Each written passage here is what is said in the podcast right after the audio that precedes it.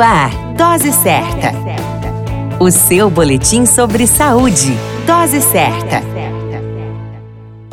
Olá, eu sou Júlio Cazé, médico de família e comunidade, e esse é o Dose Certa, seu boletim diário de notícias. E o tema de hoje é os obstáculos para a amamentação. A Aliança Mundial para a Ação de Aleitamento Materno o ABA em inglês, definiu o tema Semana Mundial de Aleitamento Materno 2021. Proteja a amamentação, uma responsabilidade compartilhada. De fato, amamentar é um grande desafio para a mãe e para o bebê. Para amamentar, é necessário que a mãe disponha de todas as condições físicas e estruturais locais para alimentar o seu bebê.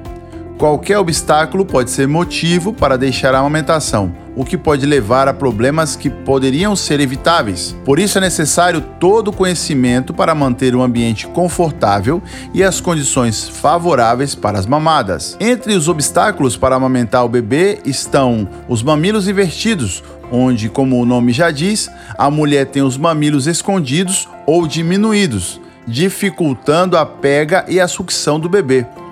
Outro problema vivido é o estresse que a mãe pode passar.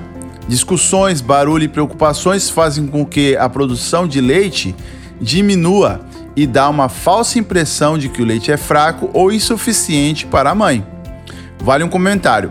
Não é à toa que existe a licença maternidade para que as mães possam estar apenas em função das suas crias nesse momento tão importante para o bebê. Outros temas que geram dúvidas na amamentação são as doenças e os medicamentos. Existem atualmente poucos empecilhos entre doenças e medicamentos que impedem a mulher de amamentar. Entre as doenças estão o HIV e o HTLV 1 e 2, o vírus da leucemia. Doenças como a hepatite, tuberculose e hanseníase devem ser avaliadas pelo médico e, se estiverem controladas, não impedem a amamentação. Entre os medicamentos considerados contraindicados estão o de tratamento para o câncer, os usados para tratar convulsão, ansiedade e aqueles usados para insônia, também analgésicos, também corticoides, alguns antibióticos, entre outros e mais uma vez, um médico deve ser consultado antes de qualquer decisão individual.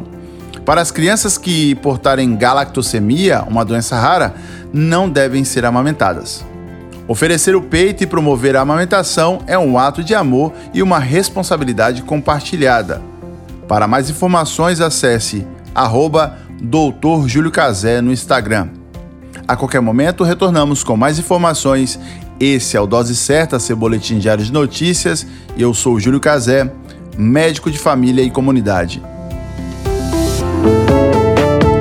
Dose Certa, o seu boletim sobre saúde. Dose Certa.